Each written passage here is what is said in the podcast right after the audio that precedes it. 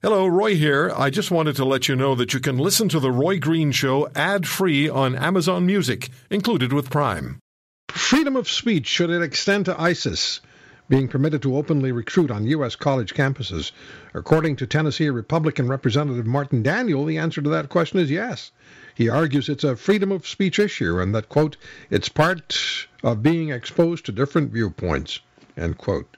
Professor Ryan Mauro joins me, Executive Director of the Clarion Project. They're online, and uh, that's where I read the story today.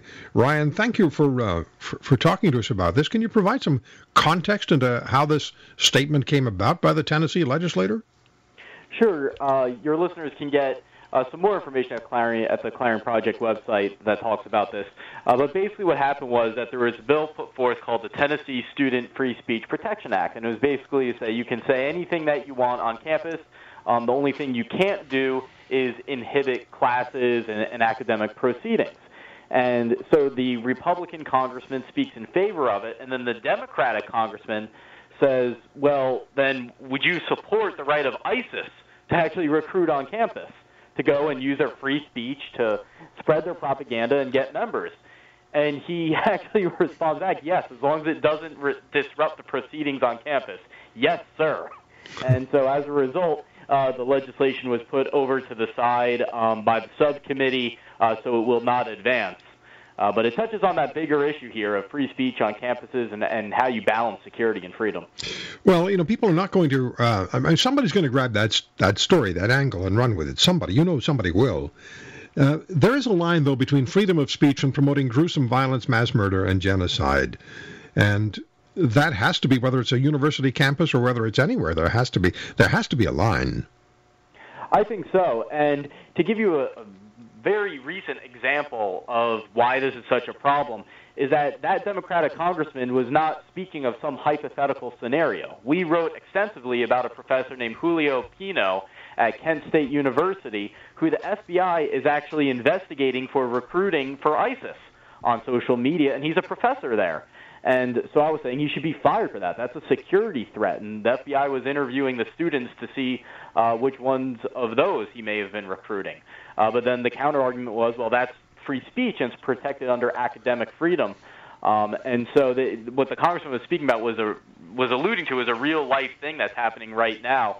And what we wrote at the Clarion Project, uh, my colleague wrote, was that there's that line between nonviolent extremism, uh, groups like the Muslim Brotherhood that may advocate on co- college campuses for theocracy, versus those that are terrorist groups and actually are talking about mass murder, like you said.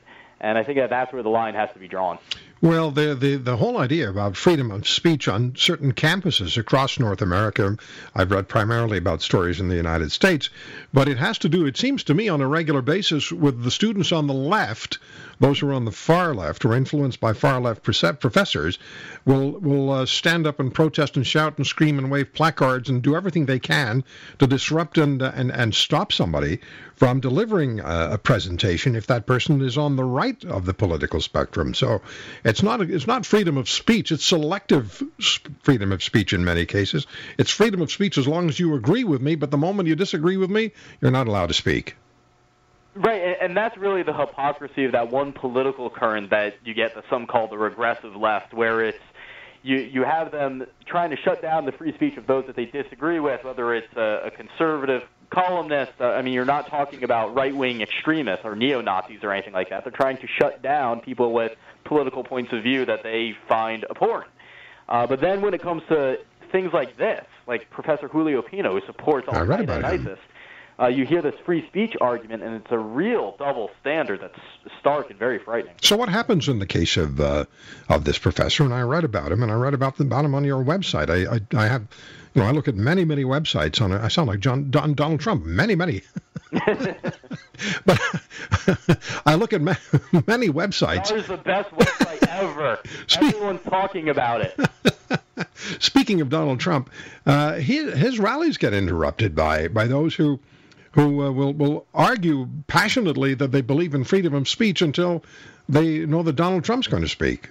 Right. It's not, and it's not arguing what they're doing. You see, I'm all about having that free speech. If you want to go and talk um, and protest near the event so your voice is heard, that's fine. Just don't disrupt the event. Yeah. Even if you want to go and boo as he comes up on stage and as he leaves, that's fine. But don't disrupt it so that Donald Trump or whoever can't talk and they can't have their own free speech. Uh, that that's a, whole different animal than going and doing something nearby. Uh, there's alternatives. What those people have done is they've chosen to suppress free speech. It, that's not the, the, there's got to be different regulations for that, and the media has to also recognize that. That when they report on this and they say, "Oh, a Donald Trump protester was attacked or was abused or thrown out of the rally," it's not really a protester; it's a disruptor. Yeah, and in, in most cases it is. But there's been some crazy stuff that's happened at those rallies. But it's a crazy yeah, election year. Ryan, thank you very much for the time. So we, we will not look for ISIS recruiters at a university campus near you anytime soon. well, if the case of Julio Pino is, uh, yeah. is any indication, it might be happening in a college campus near any of us. Thanks for the time today. Ryan Mauro, and it's clarionproject.org. We'll come back and tell you about the next hour after this.